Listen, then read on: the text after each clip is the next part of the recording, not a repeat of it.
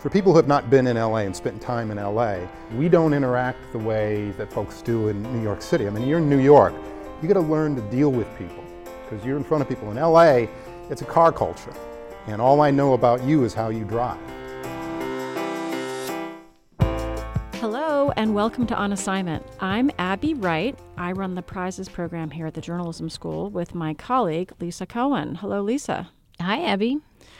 Tell us a little bit about what we're going to be hearing today. Well, we host a documentary series at the J School. It's called Film Fridays. We screen award winning documentaries, and then we have the filmmakers come afterwards and speak about it in front of our audience, the students, and people from the community. Yeah, and we were so honored recently. Apparently, I missed it, but you were there. Um, to have John Ridley, Oscar award winning writer John Ridley, with us as a guest. Um, he was the screenwriter of 12 Years a Slave, and he's done a lot of other incredible fictional work on TV shows like American Crime. Um, but this film that we watched at the school was his first documentary film, right? Yeah, it's his first, and actually, he was sort of talking a little bit afterwards about it. It might be his last. I think he's more comfortable in the fiction world, but you know, I think he it was kind of an amazing opportunity for him. It's called Let It Fall, and it goes back a deep dive into the context and the history of the events that led up to the Rodney King beating and then the riots that followed in Los Angeles back in 1992. So they went out and tracked down this incredible array of witnesses. Um, I'm sure people who have talked to reporters in the past, but people, some people who had never talked, um, and really heard personal stories and saw it from so many different angles. It's just a, a pastiche that builds up and to sort of a crescendo. Yeah, I mean, it, in addition, of course, they have just a stunning archival assortment in the film um, that has a cinematic quality, I would say. And yeah. yeah, the incredible archive helps that. It's also the product of a veteran journalist. There was this sort of interesting partnership between John and our own ABC News senior executive producer Jean Marie Condon, someone we've both known for yes, a former colleague decades and, and friend. Yep. Uh, she produced. She's the producer on this film, and um, I think it's the first film that ABC News has done that aired both on the network and then was theatrically, or maybe first theatrically released. So we might see it up for an Oscar. Hmm. Professor June Cross spoke with Jean and John um, and at one point in the evening, we also heard from Fatima Curry, another producer of Let It Fall, who was in the audience that night. So let's dive right in to an edited version of their conversation.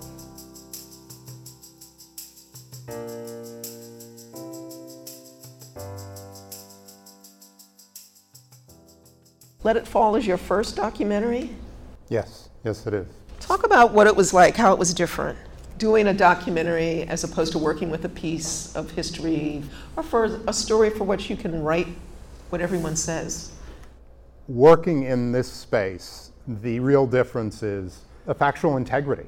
With a, a film, uh, as much as we want to get it right, as much as we want to honor people and honor certain narratives, the reality is when you write a feature or work on something that is in a, a theater in the narrative sense, um, there are spaces where you may condense story or conflate characters, or there is a bit of creative license. I, I, hope that we all try to get towards some truth, but if you're going to a, a movie theater and a narrative for real history, you know, I think we all know we're going to the wrong place. We hope that it inspires people to go off and read more, to learn more, to engage more.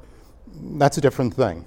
Um, with this project, working with individuals like Jean Marie, like Fatima Curry, one of our producers, who, uh, among our many producers, did an amazing job. And we do want to talk about this, and we hope that you'll maybe speak a little bit on it about going to neighborhoods, going to people, sitting down with them, taking the time to let them know that we are not trying to do a piece that is about our opinion Unfortunately, not everything could make it into a film that even is two hours and 25 minutes. So I don't want to pretend there aren't decisions that are made, that aren't um, choices that are made, but the primary choice is to try to get to some truth. And I want to say something, I'm not trying to politicize or, or get on a soapbox, but I guess in a way I am, you know, we're, we're reaching a place where there is such an intense degradation, in all sense of the words, of that desire to get towards some kind of a truth. And we can't pretend that every piece of journalism is, is trying to get towards the truth or that the history of journalism is absolutely pure, but um, there was a time when we had a respect for what people were trying to do and going out and tell these stories. So for me, to see daily people working towards that, working towards um, a truth, in some cases multiple truths, because it is all down to perspective.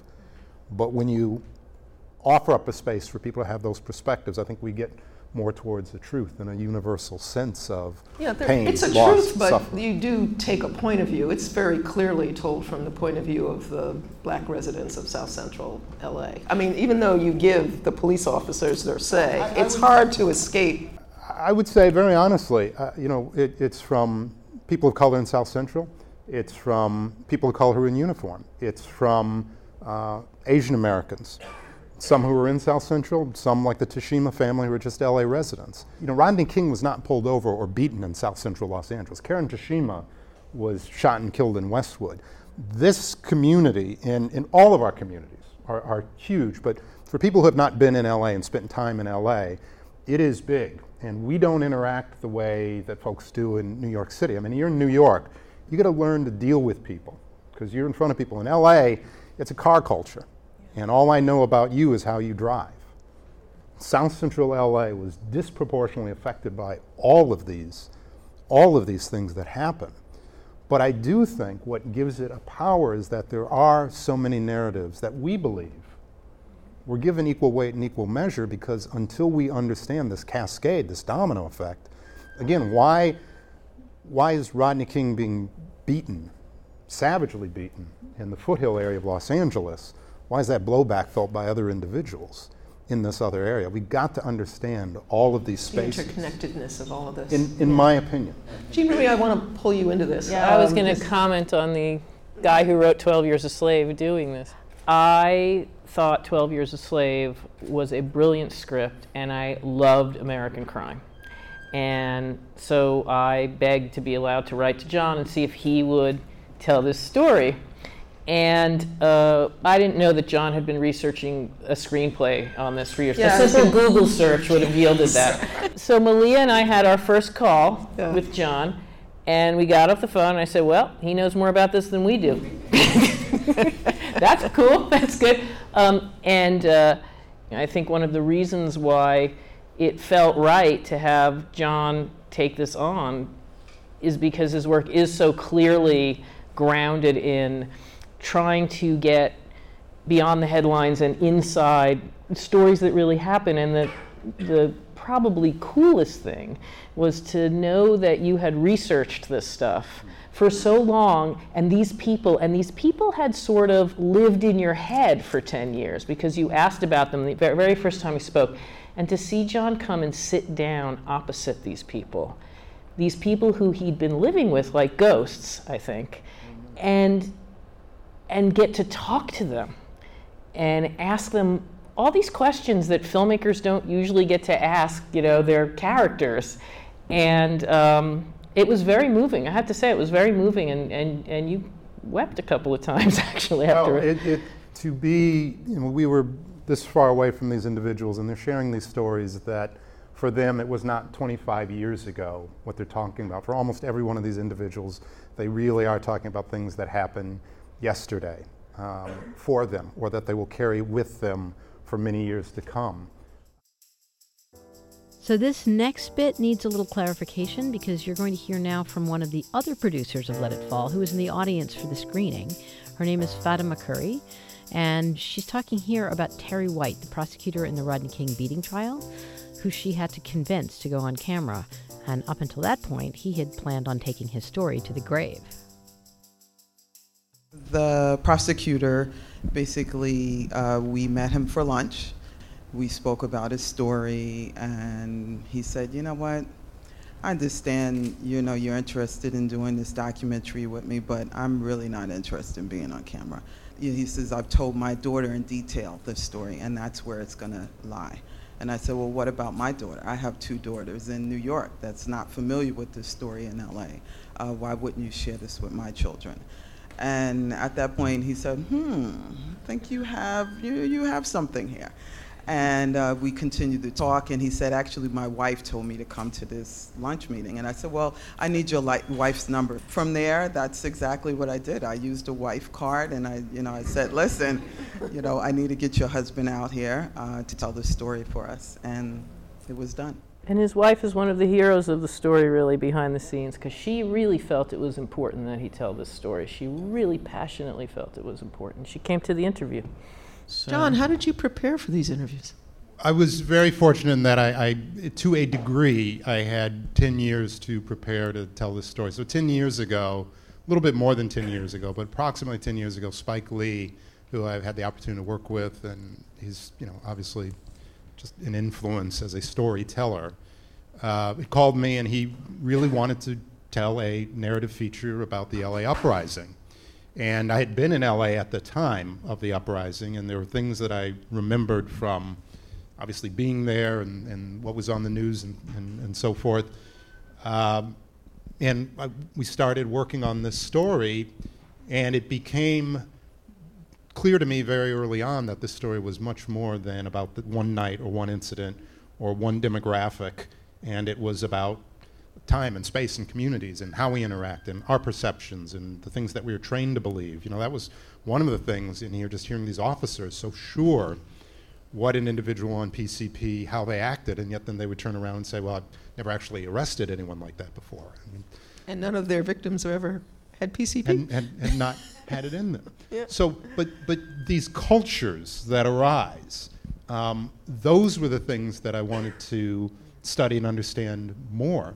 But I don't think for me, and again, the group of people that we, I had the opportunity to work with, do these kinds of things on a regular basis. I, nothing really prepared me to sit this close to individuals, um, moment after moment, uh, day after day, and almost every one of these stories, the emotion, the feeling were very raw. That's Jean what Marie, I actually want to ask you because you're a a hard newswoman. And certainly in documentary, there's a trend now towards more cinematic storytelling. Um, so my question was going to be, as a as a news person, what did you learn about storytelling from John? Well, I you know I have always been a fighter for narrative unfolding of things, and I had the protection of Peter Jennings for many many years. I wrote and directed documentaries with him, and he gave me the space to experiment with that.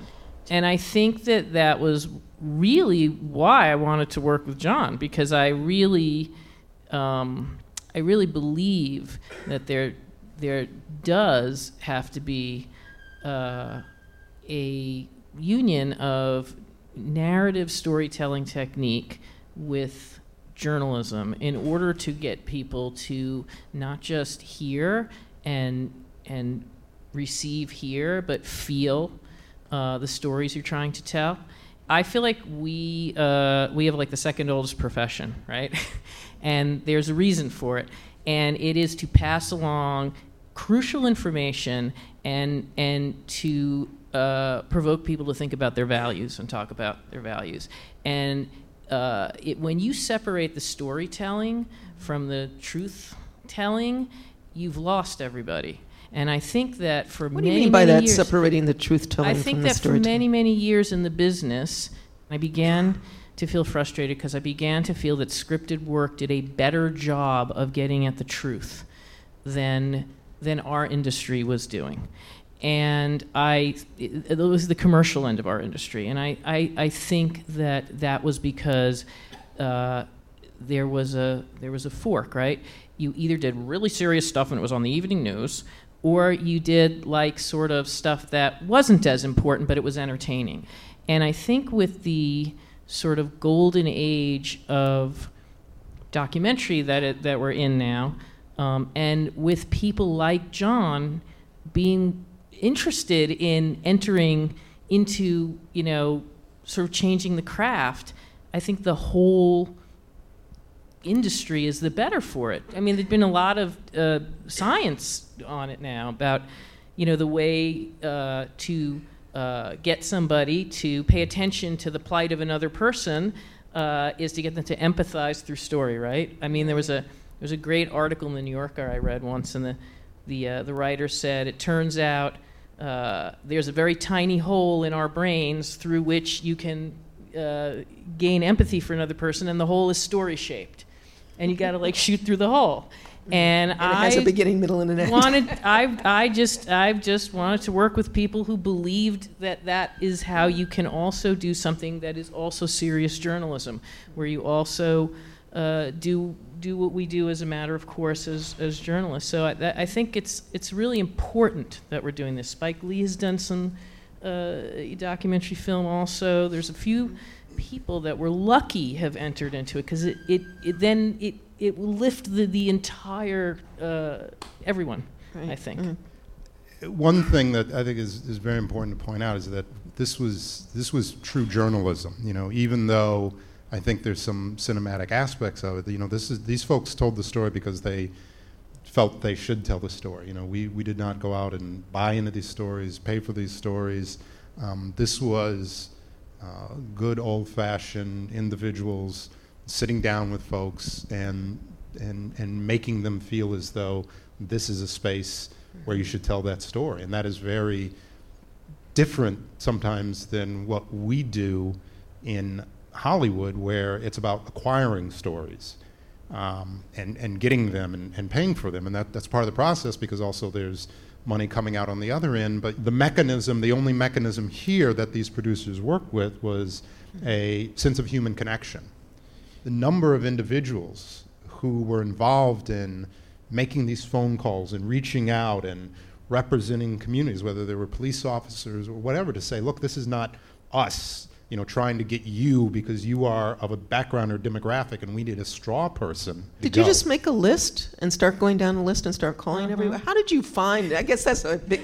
How do you figure out who those folks we are? had- okay. We had John's catalog of who the who some of the major players Okay. were in his head from all the years he studied it. We had the book, and we literally, if you want to know the journalism of it, we pulled LA Times and other articles from every one of the major events that John identified. Our first conversation, John identified what he thought the turns were. Then he said, I want to be able to only interview people who can say at some point or another, and then I did this, or then I didn't do this. They are the people, and you said maybe they're not in the center of the frame, but they're off to the side. They're just outside the frame, but they were there, and they th- something they did or didn't do had an impact. You know, history is made in moments when human beings with the full weight of their personal and community's history behind them are under pressure and they have to decide to do something. And it is of those small deci- individual decisions that, that, mm-hmm. that, that we call history, right? Mm-hmm. And so we had to find who were those people. And so we we had a lot of newspaper articles, and Malia, who's our, our she's in Charlottesville right now, but she did this with us. Um, you know, she literally made a list where she cross-referenced the people from the articles, people who were showing up in the archival footage, who literally were to the side of the frame, or, Right. and um, and we we made this list, and we set about trying to find them, and sometimes it was hard. Remember the finding Ms. Williams thing? We couldn't find, couldn't find, couldn't find. I went to Couldn't to find Fa- who? I'm sorry. Ms. Williams. Oh, okay. I, I, I went into Fatima one day. I said, I read an article. It said that Damien was sitting on the porch with a neighbor who was his mother's friend when the crowd ran by, and he stood up and he got, and they, he was talking about going to college, and he stood up and he got off the porch. Mm-hmm. I said to her, I think if you can find that woman, that neighbor, you'll be able to find her. So she goes off for like a week, right? She comes goes, Oh, you were right, I found her. so it was really luck, some of it, right? Just like, It always what is, if we like throwing darts? Like, Yeah. what if we just tried to find that woman? Uh, so that's that's really what it was. I wanted to, you know, you asked me what I learned from John, and besides the the thing about the patience to unfold the story, which was a big it was the space to do that, right? Because most of our bosses would not let us. Our job is also give us the space and say, no, no, he knows what he's doing. This is Get but, to the point. But why he, am I watching this? he did right? it right. Talk about the narrative drive of the film. So why do you start with the story of James Mincey? What we wanted to do is look. I think there's an argument that this we have a, a 10 year window that we're looking at, you, you could go back 15, 25, 35 years. But in terms of what we wanted to put in front of people and in terms of um, a capacity to tell this story, for me going into this, I felt as though with the James Mincey story, one of the last individuals who was a, a victim, a fatal victim of this chokehold technique, um, and the introduction of the PR 24, the metal baton, um, there was a space and a time where you're looking at not only 10 years, but very specific events, obelisks on a timeline where you could say, one could say, this event led to this event, led to this event, led to this event. So when we looked at the story, it just looked like there was a moment from 1982 to 1992 where one could say, now we're seeing these events play out mm-hmm. and with um, an escalating rapidity. Do you really believe that it was LAPD policy that led to? I mean, like, really, was there no other choice they had but to beat somebody? You, I'm just asking out of. Do I believe that? Yeah. I, I will say this: that to me, the flaw in the narrative of we had no choice but to beat this person. There are individuals who say, "Well, if we had the chokehold, we could have applied that and would have been over in 10 seconds or so." Where or I have find fault with that narrative is these individuals say, well, we had to, to, beat Rodney King because we had no other way to subdue him. Mm-hmm. And there's a moment where they talk about the swarm technique. And there, one of the things you don't see, there were about at least 25 officers there. 25 officers. So in some configuration, Rodney King, even if he's a sizable individual, he's outnumbered. Now, I understand that it's not that easy to go in and swarm, but they're saying that we couldn't do that because he was so big and so strong and he posed a danger. Mm-hmm. However, if we had the chokehold, we could subdue him. But you still have to get in physical contact with someone to apply that chokehold. So if what you're saying is he was too big to swarm, but he's not so big that we couldn't get behind him and use this bar arm, and that bar arm is essentially one person around the neck, it, it makes no sense to me that you could get in and choke a guy and do it effectively, but I couldn't get a leg and you couldn't get a leg and we couldn't do that. You've got to be in physical proximity. So that's where, for me, Mm-hmm. You know, if I was prosecuting this in a cosmic court, which you did, which you know, mm-hmm. nobody, nobody, well, again, I, I, I, say this separate from the film. I, I was not our intention to, to go there and say that, but if you ask me, and you did, I would say, well, that, that makes no sense. It's still about physical proximity. You talked about the polarization that we're all facing as a society, and I sort of want to end, I guess, on this note. Do you see a way forward does this film give you any thought of a way forward to get beyond where we are now, or are we stuck here? Well, I hope that we're starting to see, not just through this film, but I think we can see it around us, that uh, if the system fails one group of people, it's going to ultimately fail everybody. Because nobody got justice in this story. Nobody, right? And, um, and I think the way forward is for us to understand that, for and us to tell stories that help people. I mean, for our part in it, right, is to tell stories that help people see why that's the case. Um, I don't think that's a good answer, but as a journalist, that's what I'd like to say. so, John. I would John? say this is as people do, we remain inquisitive uh, about others, and one of the things that is, for me, very frightening is that we, you know, look back in the day, uh, the New York Times hit your doorstep, and that was basically the only opportunity you had to get whatever the news of the day is, or Walter Cronkite, or Peter Jennings, or um, whomever. Um, there is a greater capacity to go out and verify things or get perspectives than ever before, and despite that, we do less of it. Um, there are any number of reasons why we collectively find ourselves in the space that we're in. I, I I, with this film, as difficult as it is, there are people, when systems fall, they will rise. And we have to recognize that and embrace that. Um, I believe that we can get to a better place. I have to believe it because I got kids, you know. Um, I think we can do it. It's being active and always being vigilant. It's not going to be easy. There's always going to be things that divide us. We're always going to have things that we have to get over. But what I take away from this film is there are people out there who will put their lives on the line to make this a better, safer place because that's the right thing to do.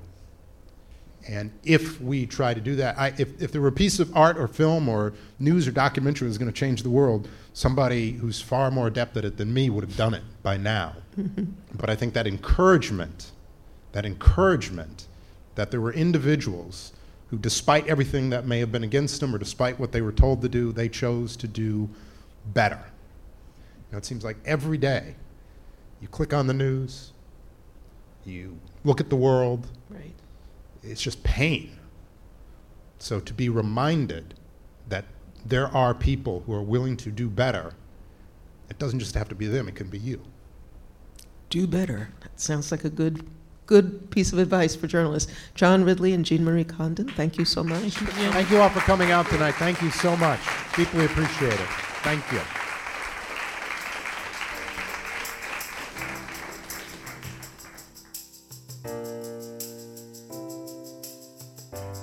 Thanks again to filmmakers John Ridley and Jean Marie Condon. I have to say, I know that you couldn't make it that night, but I was in the room and uh, it really felt incredibly special. Yeah, I was sorry to have missed it, but happy that I can hear the conversation on this very podcast.